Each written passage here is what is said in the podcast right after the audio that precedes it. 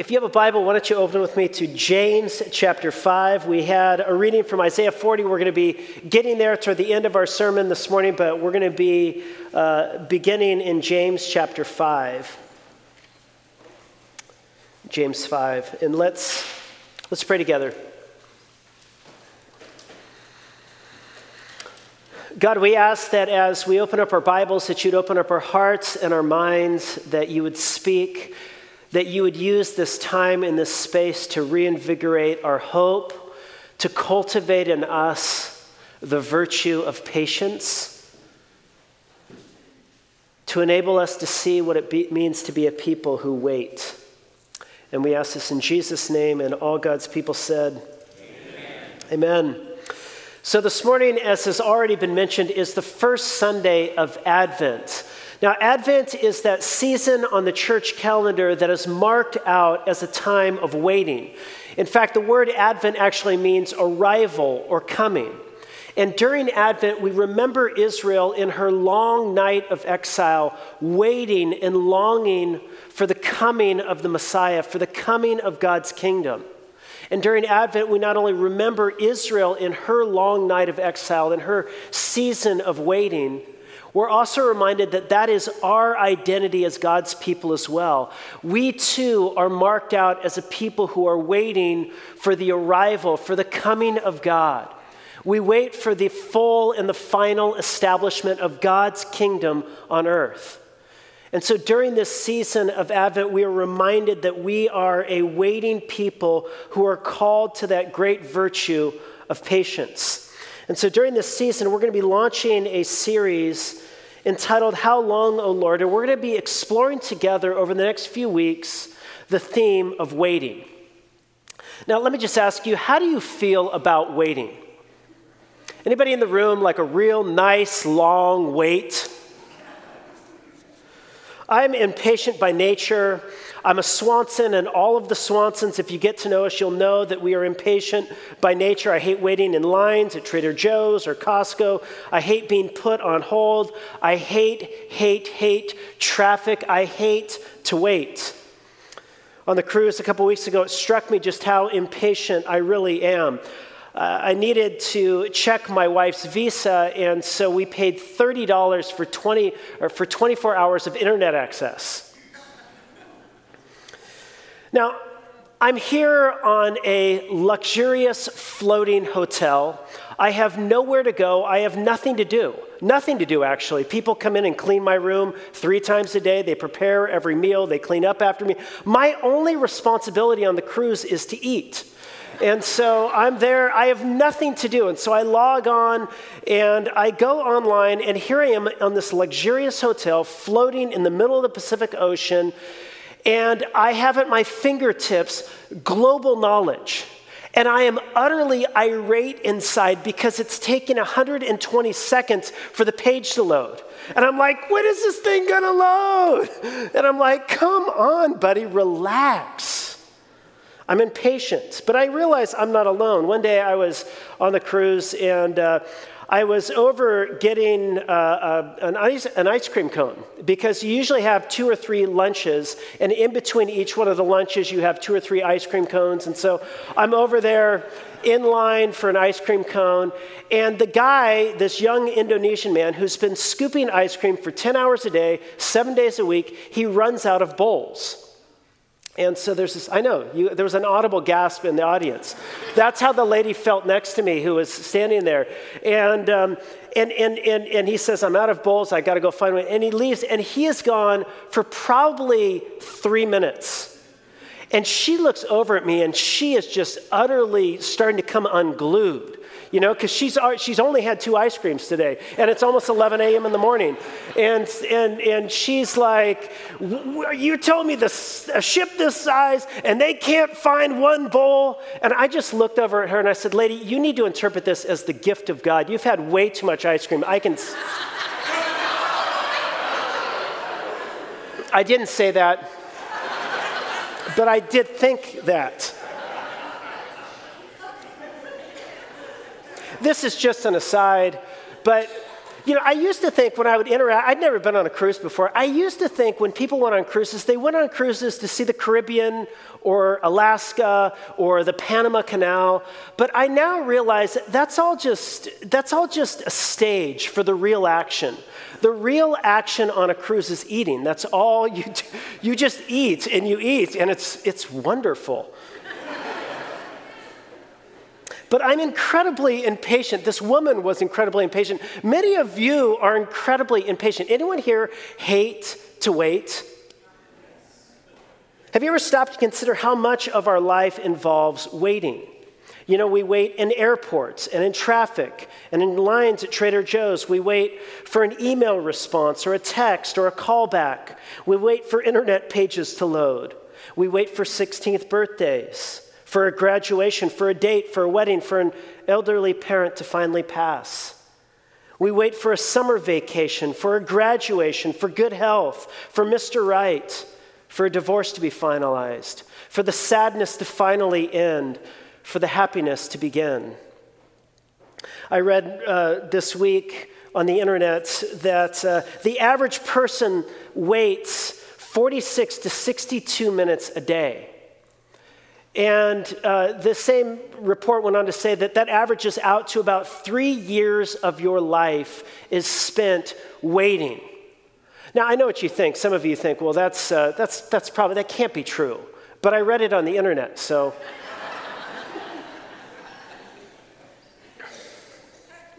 but what I want to talk to you about today is waiting on God. I want to talk to you today about patience with God. And this is a big theme in Scripture. One of the most frequent commands in the book of Psalms is for us to wait on the Lord. And of course, one of the most frequent refrains in response to that command is, How long, O Lord? Wait, yes, but when, God? When are you going to act? Lewis Smedes once wrote this. He's a theologian, uh, professor at Fuller Seminary. He said this He said, Waiting is our destiny as creatures who cannot by themselves bring about what they hope for. We wait in the darkness for a flame we cannot light. We wait in fear for a happy ending that we cannot write. We wait for a not yet that feels like a not ever. Or as that other great theologian, Tom Petty, once sang, waiting is the hardest part.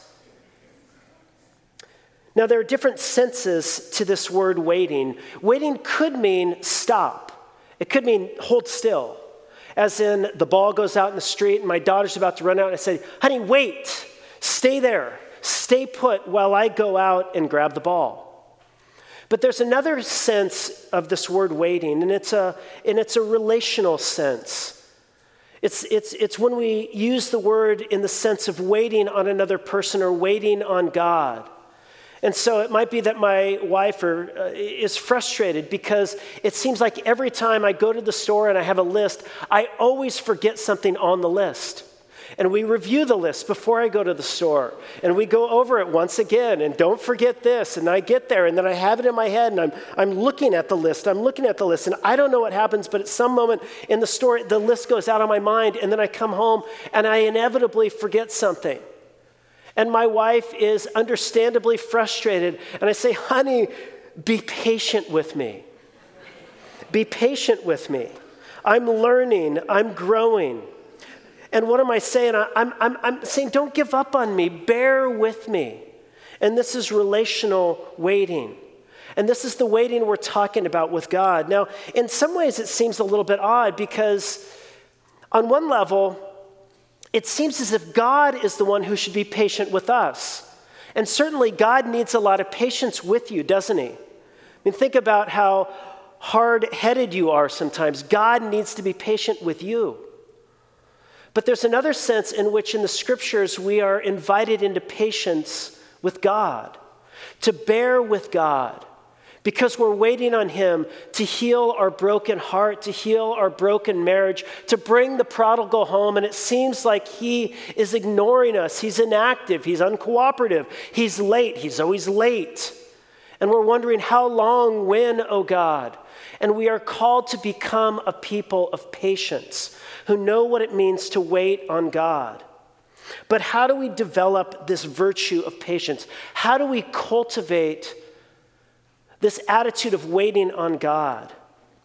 And to explore that question, I want to invite you to consider the teaching of James 5, verses 7 through 11. In this, in this text, James is talking to us about cultivating patience with God. He's talking to us about waiting on God. Now, in context, he's actually writing to a group of farmers who had been taken advantage of. They were oppressed, they were not being paid enough, they were not being paid on time. And they were part of an oppressed minority. Their employers were taking advantage of them. And they were asking, How long, O Lord? How long will we sit in this space of injustice? And James writes to them about patience and to invite them and to invite us to cultivate patience, he tells us we need to develop perspective. To have patience, you need perspective. And he invites us in, in, to, to look forward, to look back, and to look up in order to develop perspective. And so I want you to explore with me what it means to look forward and to look back and to look up in an effort to cultivate patience. Notice first, he tells us in our text to look forward. Look at what it says in verse 7. He says, Be patient, therefore, brothers, until the coming of the Lord. See how the farmer waits for the precious fruit of the earth, being patient about it until it receives the early and the late rains? And you also be patient. Establish your hearts, for the coming of the Lord is at hand. Do not grumble against one another, brothers, so that you may not be judged. Behold, the Lord, the judge, is standing at the door. He says in verse 7 Be patient, brothers, until the coming of the Lord. He directs us to look ahead and to fix our hope on what is ahead. He identifies our future hope and he says, Now focus on it. See the light at the end of the tunnel. The coming of the Lord is at hand. And you know how it is when you are engaged in something that seems like it will never end? You need to see the light at the end of the tunnel. A couple years back, uh, when I was in Albuquerque, I participated uh, with my swim team in something they called the Big M. And it was this swim that went 10,000 meters, which is something of the equivalent of a marathon for swimmers. And I can remember after about the first three or 4,000 meters, you start to hit a wall. And you kind of have to break through that wall. And you feel like giving up. And, and you know, you get into the middle, and, and about three quarters of the way through and you're just dragging and it just feels like and then all of a sudden you get down to like the last 2000 meters and you can see the light at the end of the tunnel and it actually energizes you. And you speed up and you can keep going because you see the end and so too with us, when we oftentimes feel like giving up, we need to see the light at the end of the tunnel. And what is the light at the end of the tunnel? He says here, it is the coming of the Lord. It is the establishment of the healing, the justice bringing, the peaceable kingdom of God, which will flood creation and make everything new and beautiful again. He says, This is where you're headed. Wait, hold on for the coming of God when God will make all things right. Now, if you are suffering and you're in pain, you're experiencing oppression, it can sound a little bit trite to say something like that. I mean, could you imagine my daughters? Uh, they come up to me. They want to go. They want us all to go to Magic Mountain.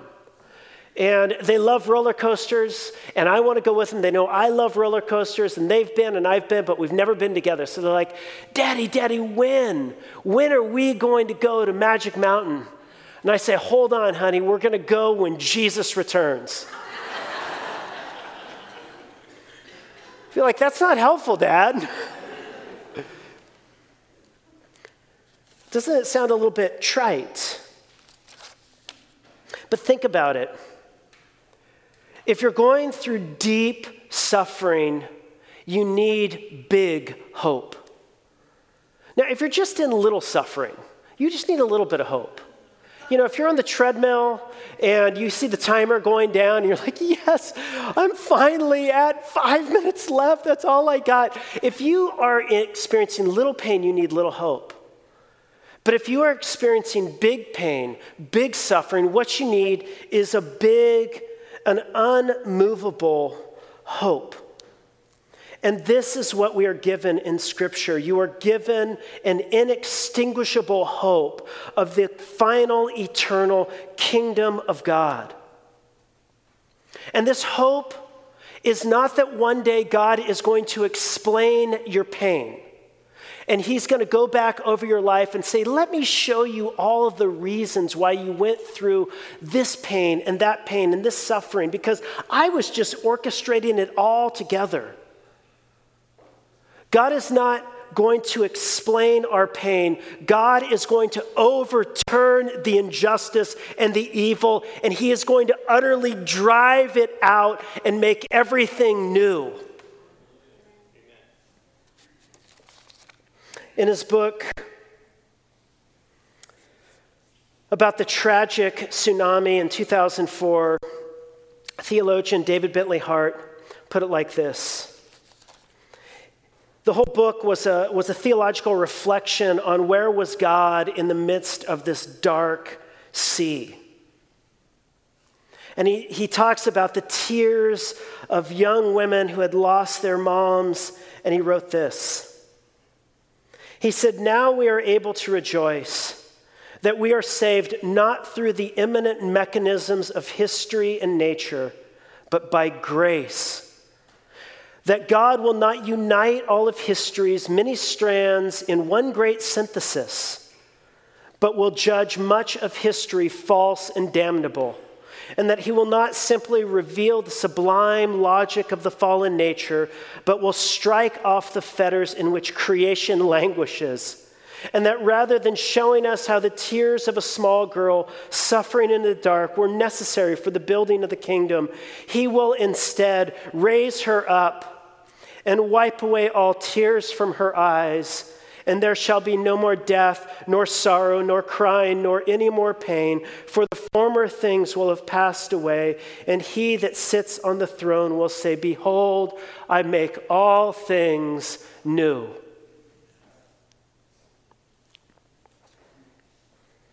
So, this is not a trite hope. This is an inextinguishable hope. But it is a nuanced hope. Because I want you to see that he actually compares this hope to a farmer who's planting. And it's nuanced in this sense. The coming kingdom of God is both already and not yet. The coming kingdom of God has broken in, and yet it is still yet to break in. On one level, in the life and in the death and in the resurrection of Jesus, in the outpouring of the Spirit, in the Spirit clothed and empowered church who has worked for justice and mercy and who has borne witness to the resurrected Jesus, God's kingdom has broken in. It has already been inaugurated.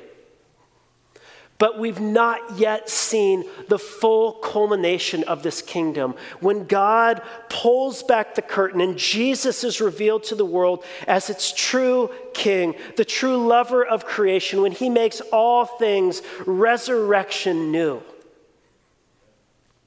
And we live in the tension between the already and the not yet. And in this tension, we both hope that God will act in the here and now because God is present and He is on the move. God does set people free today. God does bring healing today. God does work justice today through His church. And so we can hope that God will work today, and yet, all that God does in the kingly work right now is just a glimpse it's just a foretaste of ultimately what is to come. You know, you've been to Costco and you just get a little sample of that lasagna, but it is nothing compared to the 35 pounds that are sitting in the freezer. and listen, the glimpse that we get right now of justice and peace and freedom is just a glimpse of ultimately the brilliance of God's kingdom that will one day flood creation.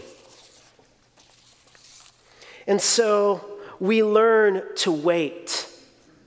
We learn patience as we wait for this kingdom.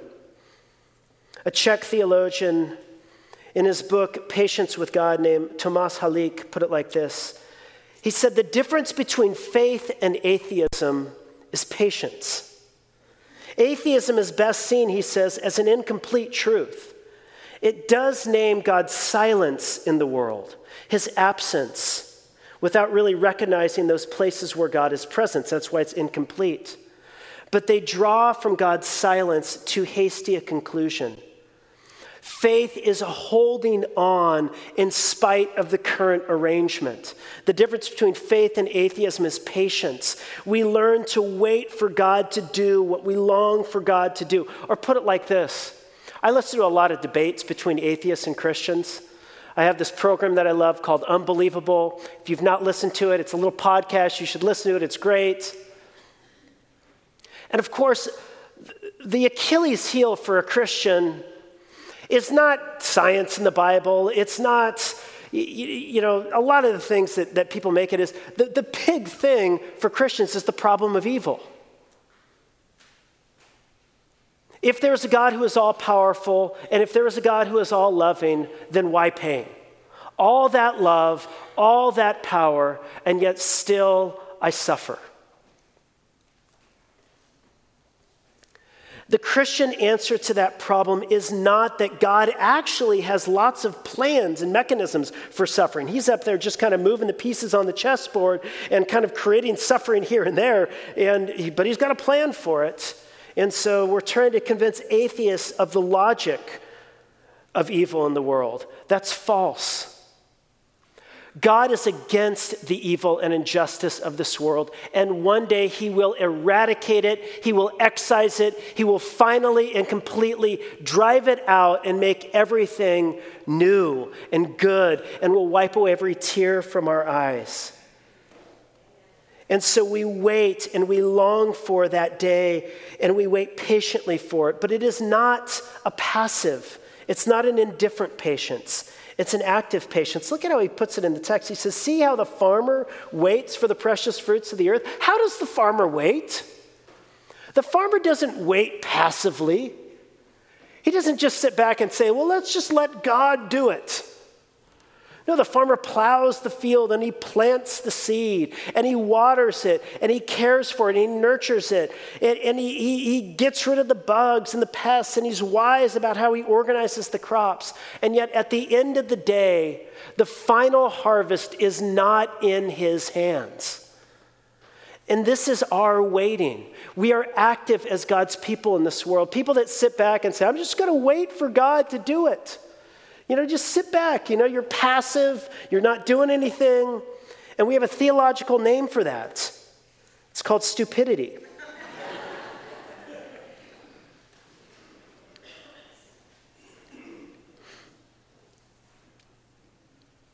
Martin Luther King Jr., in his letter to, uh, from a Birmingham prison, he responded to a group of white ministers who were complaining that he, he, he wasn't patient enough.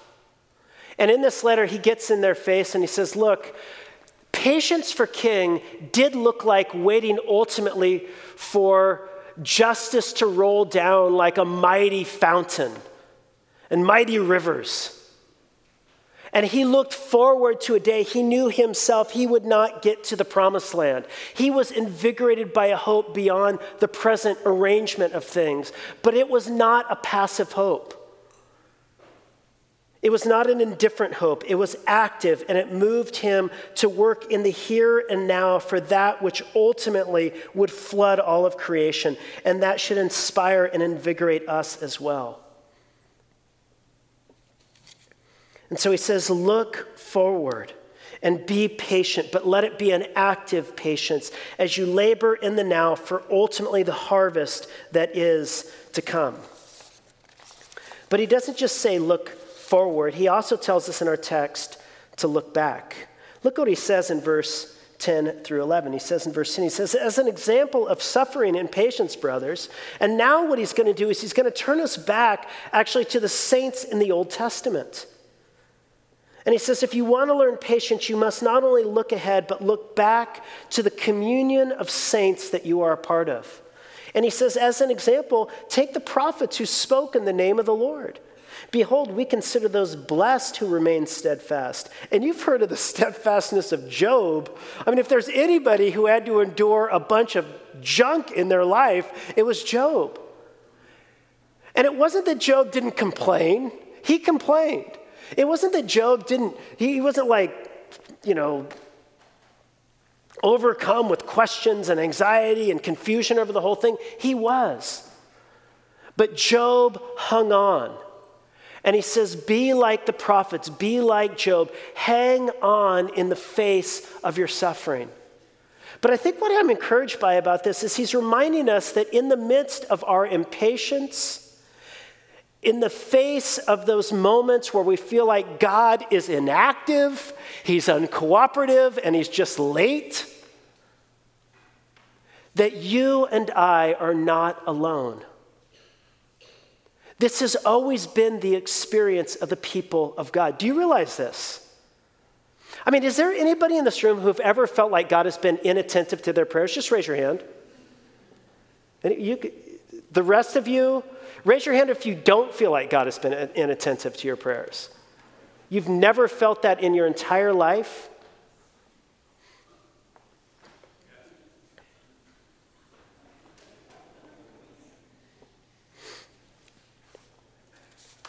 But my point is, is that you are not alone. The flow of biblical history is filled with people waiting Noah waited for the flood waters to, rec- to recede. Abraham and Sarah waited for the promised child. Jacob says he waits for the salvation of the Lord. Moses waits with the children of Israel 40 years in the wilderness. Waiting is fundamental to the people of God.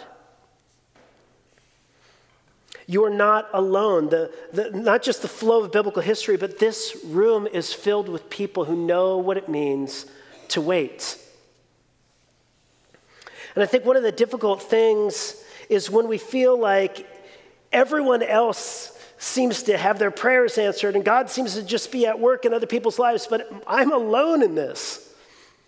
And pastors are not always helpful because preachers make it sound like it's always some problem with you. You don't pray hard enough or long enough, or you've got sin in your life that you need to get out. Or you've got people around you and it seems like they get everything and life just seems to go well for them. And you think, but I'm a better person than them. They aren't even good people. And look at how, what a wrinkle free life they get. And then what makes it even worse is that there's Christian people who say all kinds of stupid things like, you know, I was at the mall the other day and I, am just so busy. And, and I just said, Lord, you know I'm in a hurry and I need a parking space. And I just turned my car in the closest spot to the mall this person pulled out. And I just pulled it and I said, Praise the Lord, He answered my prayers. And you just think, shut up. I've been praying that God would heal my marriage, that He would bring the prodigal home, that He heal my pain racked body. And, and, and the things He's concerned about is getting you a parking space. We can be frustrated. But what we learn from the communion of saints is that we are not alone. We are a community of people who suffer and who wait and who need patience.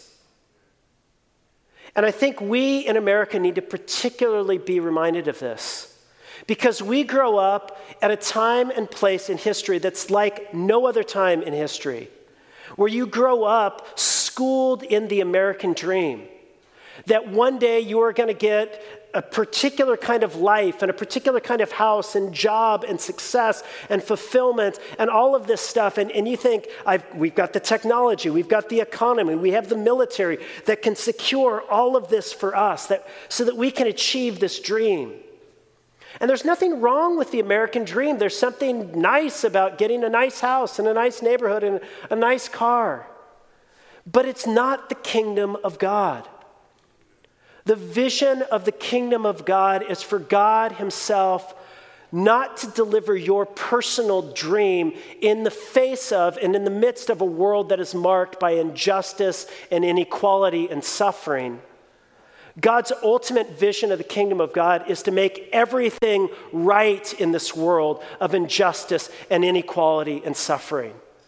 So that when we participate in it, we can participate in the fullness with joy because we are not the only ones. And it's not at the expense of people on the other side of the planet who are doing the work that is enabling us to live the kind of life we want to live. And very often we approach Christianity as if Jesus exists to help us achieve the American dream. And if he's not delivering, if we're not getting success, if we're not getting the promotion, if we're not getting the house, if we're not getting the spouse, then all of a sudden it's God's fault and God has let me down and I'm walking away from church because this didn't work. It was never meant to work that way. Look at the history of the people of God. The primary experience of the people of God throughout redemptive history has been suffering. It's been a people that's on the margins, it's been a people that's been oppressed. You know, Christianity grew and spread in the first three centuries of the world, not because it eradicated suffering for the lives from the lives of those who became followers of Jesus. It grew in spite of their suffering. They were martyrs. People were getting thrown to the lions, and yet Christianity was exploding. It was growing. Why? Because Jesus Christ was raised from the dead, and they knew that if God raised Jesus from the dead, God would act again in the future. And Christ would be revealed as the world's true king, and that was their hope, and that is our hope. It is not in the American dream, it is in the kingdom of God. See the community that you are a part of. He says, look forward and see the hope that is ahead. And then finally, he says, look up and see the God who is responsible for accomplishing this goal, for accomplishing this great hope.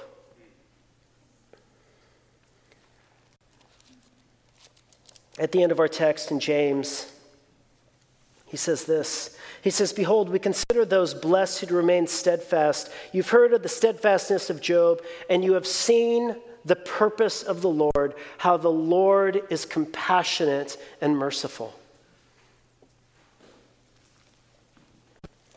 You know, one of the greatest passages on waiting in the entire Bible is Isaiah 40.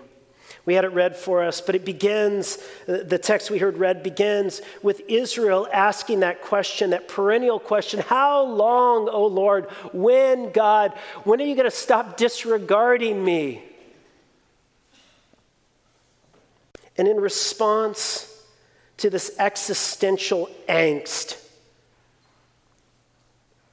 God reaffirms his promise in the first half of the chapter. And then he reveals his nature and character. And he says this Have you not known? Have you not heard? The Lord is the everlasting God, the creator of the ends of the earth. He does not faint or grow weary. His understanding is unsearchable. And he gives power to the faint, and to him who has no might, he increases strength. Even the youth shall faint and be weary, and the young men shall fall exhausted, but those who wait for the Lord shall renew their strength. They shall mount up with wings like eagles. They shall run and not be weary. They shall walk and not faint. God says, Do you know who I am? The one who will accomplish the ultimate redemption and healing of creation is none other than the one who called creation into being. Our Redeemer is also our Creator. He is the ground of all existence, the ground of being. Nothing exists apart from His will. And by His power and by His word, He brought all things into existence. And by this same power and by this same word, God is going to set everything right in the end.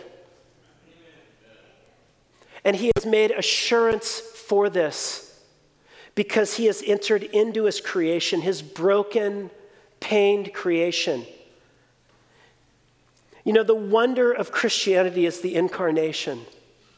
It is that the eternal God would take on finite flesh. That the God who is the source of life would actually take into his life death so that he might crush death and sin finally and completely, accomplishing the reconciliation of all things by grace through the work of Jesus Christ. And so he says, Look up and see me. I have accomplished this work for you. I am at work in the world. One day I will bring it to its final culmination. And he says this those who wait on the Lord, those who look to God, those who don't throw in the towel, who don't give up, who remain patient in the face of suffering. He says, they shall renew their strength and they shall mount up with wings like eagles. I did some research last night on bird flight and learned there are three types of bird flight. There's probably more. There's some birdologist. What do you call them? An or? Exactly. Just testing you. Seeing if Hugh Ross would whip it out and give us some information. You probably could.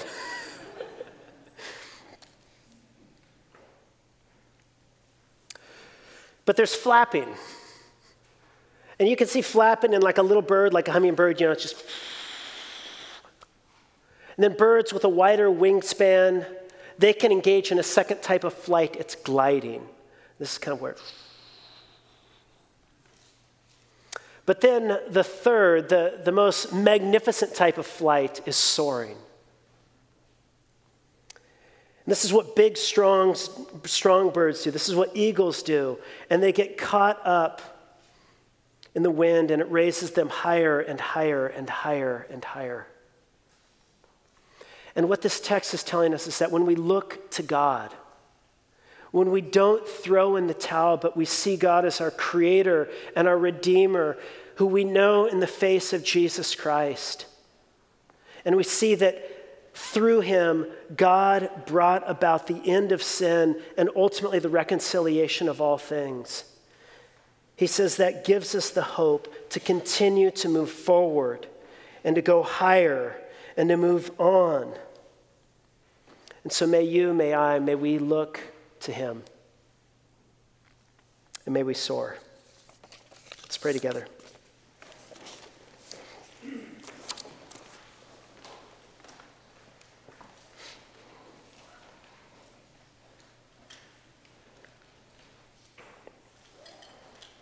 Our great God, we come to you now and we praise you and we thank you that you are a God who makes and who keeps promises.